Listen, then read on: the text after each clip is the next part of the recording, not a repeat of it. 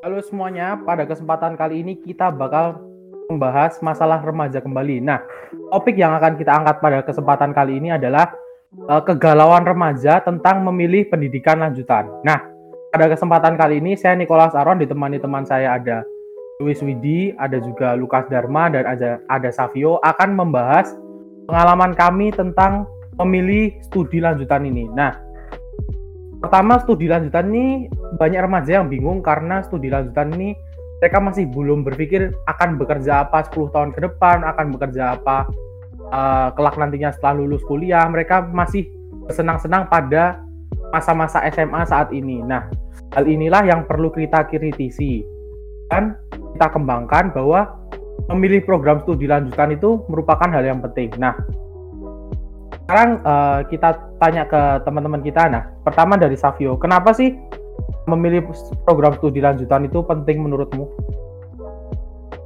Ya, karena dengan kita memilih uh, program studi ke depannya, kita dapat mengerti langkah apa yang akan kita buat ke depan dan proses-proses apa yang harus kita persiapkan sebelumnya seperti itu. Oke. Nah, kalau dari Widi, Kenapa memilih program studi lanjutan itu penting? Kalau aku mungkin ini rada kontroversial ya. Uh, tapi okay. kalau kita ngeliat di negara kita nih, meskipun udah banyak yang enggak, tapi kalau kita lihat di negara kita masih banyak perusahaan-perusahaan yang melihat kamu lulusan mana, kamu lulusan jurusan apa, kamu lulusan dari uh, kampus apa, fakultas apa. Nah, jadi uh, itu salah satu hal yang mendasar yang perlu diperhatikan. Lalu kamu juga ntar dapat skillnya dari uh, pendidikan lanjutan itu. Kalau SMA kan biasanya skillnya itu kemampuannya itu ya umum, general gitu. Kalau misalnya ntar kita kuliah, kita bisa dapat skill yang khusus gitu. Itu sih kalau deh. Benar. Jadi program studi lanjutan ini merupakan tuntutan dari masyarakat sebenarnya. Ya, aku juga setuju tentang pendapat itu karena ya kita juga tahu bahwa ada persyaratan saat kita mau mendaftar ke suatu perusahaan atau lagi suatu perusahaan yang besar pasti persyaratannya butuh uh, sekolah yang tinggi atau memilih pendi memiliki pendidikan lanjutan yang tinggi. Nah, kalau dari Lukas, gimana sih kenapa penting pendidikan lanjutan itu? Ya, jadi kalau aku menurutku uh, pendidikan lanjutan itu sebagai sarana untuk menuju karir kita. Misal kita mau memiliki pekerjaan tertentu, pastinya kan uh, di sana kita harus belajar skill-skill uh, tertentu agar kita dapat melakukan pekerjaan tertentu. Tidak hanya itu, terkadang dengan melakukan pendidikan pendidikan lanjutan, kita mendapatkan gelar-gelar tertentu yang dapat digunakan uh, dalam menunjang pekerjaan kita karena kita ketahui untuk mendapat pekerjaan itu tidak segampang itu dan pastinya membutuhkan banyak skill. Maka di pendidikan lanjutan uh, kita dapat mengasah skill-skill tersebut. Nah, untuk menanggapi jawaban kalian itu. Nah, kalian kira-kira sudah memilih jurusan apa yang akan kalian tempuh dan di mana kalian kuliah nggak? Uh, dan pertimbangan apa saja yang membuat kalian yakin untuk memilih jurusan dan tempat kuliah itu? Nah, kita coba tanya dari Savio dulu. Ya kalau dari saya sendiri saya sudah memilih. Uh, saya tuh pengen bukan saya bukan masuk ke perguruan tinggi, jadi saya masuk ke sekolah akademi dan vokasi. Jadi saya di STAN Sekolah Tinggi Akuntansi Negara dan Akpol di Akademi Kepolisian. Nah, hal-hal yang mempertimbangkan menurut saya itu saya ingin masuk ke dalam itu masuknya ke itu ya ke PNS ya kalau misalkan nanti lanjutannya. Jadi saya tuh pengen memiliki masa depan yang sudah pasti gitu. Jadi kalau misalkan saya misalkan ambil dari perguruan tinggi misalkan saya ambil teknik kan ntar saya harus belajar dulu kemudian saya harus lamar kerja kan dan di lamar kerja tersebut pasti kan um, belum pasti dan itu biasanya kontrak-kontrak dan ya pokoknya tidak tidak terjamin sepanjang hidup gitu. Dan kalau misalkan sudah masuk ke pengadilan eh, pengadilan ke pegawai negeri ya kita memiliki saya apa namanya? Kita memiliki saya sendiri memiliki jaminan hidup yang lebih baik dari sebelumnya gitu. Oke, jadi pertimbangannya untuk memilih jaminan hidup ya pertimbangannya bagus. Kalau dari Lukas gimana? Oh, tadi pertanyaan gimana bisa diulangin? Kayaknya gimana kamu menentukan jurusan dan tempat kuliah dan apa aja pertimbanganmu dalam memilih hal tersebut? Oh kalau aku jadi aku mulai lihat dulu uh, 10 tahun ke depan tuh aku mau jadi apa lihat dulu cita-citaku nah baru dari situ kita memilih uh, pendidikan lanjutan yang sesuai. Bisa aja bahkan tidak usah memilih pendidikan lanjutan tergantung dari uh, karir yang ingin kita tempuh di masa depan. Kalau misalnya uh, tidak membutuhkan pendidikan lanjutan atau tidak ingin melakukan pendidikan pendidikan lanjutan uh, ya nggak apa-apa nggak ada masalahnya gitu. Gitu menurutku. Oke. Hmm, pertimbangannya juga cukup bagus. Kalau dari Widi sendiri gimana kalau aku uh, aku sendiri kalau memilih pendidikan lanjutan itu ya tergantung minatmu dan bagaimana kamu bakal mencapai minatmu misal kalau aku dari ini uh, dari minatku itu aku minat sama uh, apa namanya coding dan uh, computer science. Nah, di situ aku juga aku juga minat sama yang namanya uh, bisnis. Makanya aku udah udah cocok ngambil di jurusan sistem informasi. Cuma di tempatnya sendiri di universitasnya sendiri, universitas pendidikan lanjutanku sendiri, aku masih bingung antara uh, swasta atau negeri atau luar negeri. Dan bener kata Lukas tadi, aku juga setuju tergantung bidangmu, kamu nggak harus ngambil pendidikan lanjutan.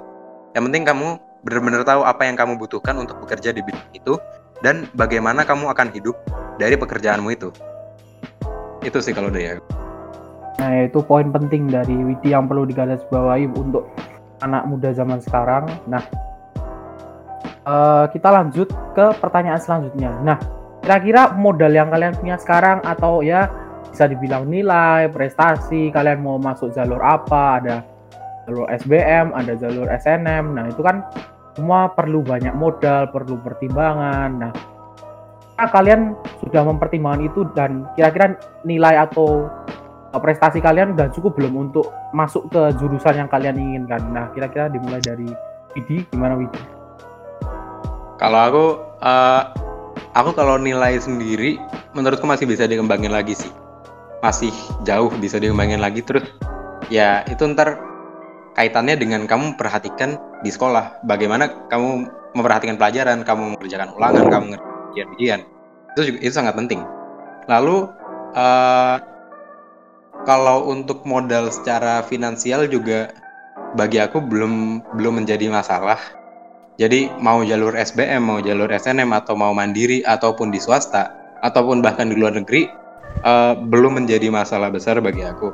Nah itu balik lagi ke kalian. Kalau misalnya kalian uh, apa namanya ada pertimbangan tertentu terkait finansial itu perlu banget diperhatikan jalur mana kalian akan masuk apakah kalian ingin masuk jalur mandiri untuk sekolah apa universitas-universitas negeri atau kalian ingin uh, masuk lewat jalur SBM atau SNM nah dan juga kalau misalnya swasta bagaimana? Terus ada yang namanya beasiswa itu juga bakal sangat bantu gitu. Uh, hmm. itu sih kalau dari aku. Intinya manfaatkan kesempatan dan peluang yang ada ya. Kalau kita bisa meringankan beban orang tua sebagai anak ya apa tidak kita ambil kesempatan uh, yang sebaik mungkin nah kalau yeah. dari Savio gimana Savio ya saya setuju sama Widi sih jadi kita kalau misalkan mau mengambil ke depannya itu kita harus mempertimbangkan dari segi finansial juga jadinya kan kita mikir-mikir juga kalau misalkan masuk sini pertimbangan finansial tuh sangat ya sangat dibutuhkan lah. Nah, saya juga setuju dengan Wiki kalau misalkan ya Nina masih dapat dikembangkan dan kita harus tetap selalu berproses dengan baik supaya masa depan kita lebih baik gitu. Dan untuk tadi pertanyaannya Aaron juga menyinggung tentang apa sih kesiapan yang sudah disiapkan dari sekarang untuk menuju ke perguruan tinggi atau uh, masa depan selanjutnya. Jadi kalau dari saya sendiri tuh persiapan yang saya sekarang sedang lakukan tuh pertama saya uh, latihan fisik kan yang jelas pertama karena saya ingin masuk ke akpol dan bea cukai itu juga membutuhkan fisik yang cukup bagus cukup bagus. Kemudian saya uh, sedang sedang les TOEFL gitu. Ya karena TOEFL ini juga dibutuhkan untuk salah satu persyaratan masuk ke dalam akpol dan bea cukai itu sih dari saya. Ya dari poin Savio itu dia sudah mulai usaha dari sekarang ya bagus. Jadi kita ya harus mulai mengusahakan apa impian kita ya dari sekarang. Karena ya makin lama kita mengusahakan ya makin kecil jalan yang dapat kita peroleh. Nah.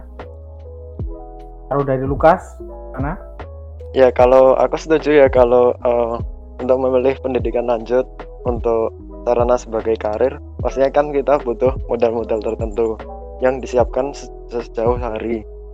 Uh, kalau menurutku sih uh, modal yang paling fundamental, yang paling harus dimiliki oleh setiap siapa pun itu lebih ke modal kepribadian ya. Misalnya kayak modal dalam pengaturan waktu, disiplin, bertanggung jawab itu kan pasti akar-akar uh, dari modal-modal lainnya. Misal kalau modal akademik itu kan pasti didapatkan ketika kita bisa disiplin belajar, disiplin mendengarkan. Nah, dengan itu uh, menurutku sebelum kita uh, menggapai modal-modal akademik ataupun praktek lainnya, kita perlu uh, mencapai modal pribadi seperti yang saya katakan tadi, seperti mengatur waktu, disiplin dan bertanggung jawab. Ya. Nah, untuk mengakhiri uh, sesi kali ini, nah, aku punya satu pertanyaan terakhir yaitu kira-kira kalian punya pesan nggak buat teman-teman kita, buat uh, anak remaja zaman sekarang yang uh, sulit untuk mempertimbangkan studi lanjutan untuk diri mereka. Kira-kira quotes apa yang atau saran apa yang bisa kalian berikan buat mereka? Nah, uh, mulai dari sarannya Widi dulu mungkin. Kalau dari aku jangan takut, jangan takut gagal, jangan takut nggak diterima, jangan takut apa pun, lakukan aja.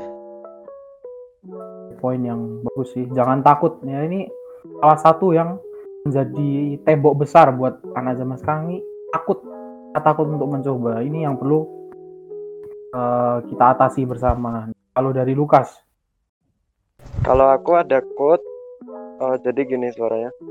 Uh, everyone has their own timeline. Artinya kita semua memiliki uh, waktu-waktu tersendiri yang apa? Misalnya kalau Aaron kamu udah sampai A, tapi aku belum sampai A. Itu bukan berarti kita tertinggal atau kita mendahului atau si Aaron mendahului. Itu cuma ya emang berbeda gitu. Berbeda bukan berarti uh, aku lebih rendah atau dia lebih tinggi memang memang uh, ada perbedaan dan itu uh, jangan dilihat sebagai apa uh, Aaron lebih sukses atau saya lebih lemah atau apa tapi ya memang ini kita punya uh, jalan hidup sendiri-sendiri gitu aja Benar, kita poinnya adalah kita punya jalan hidup masing-masing dan yang memilih jalan kita mau ke mana ya itu balik lagi ke diri kita sendiri Nah, ya betul. Terakhir, quotes penutup dari Savio, gimana nih? Ya, menurut saya, jadilah dirimu sendiri, temukan passionmu, dan jangan mudah terpengaruh orang lain, serta kita harus percaya pada diri kita sendiri.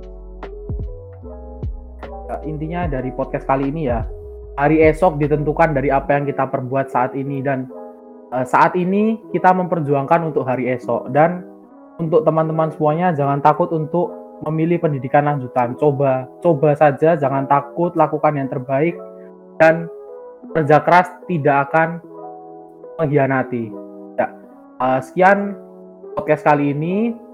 Uh, mohon maaf bila ada salah kata. Saya Nicholas Aron dan bersama teman-teman saya ada Luis Widi, Lukas, dan Savio.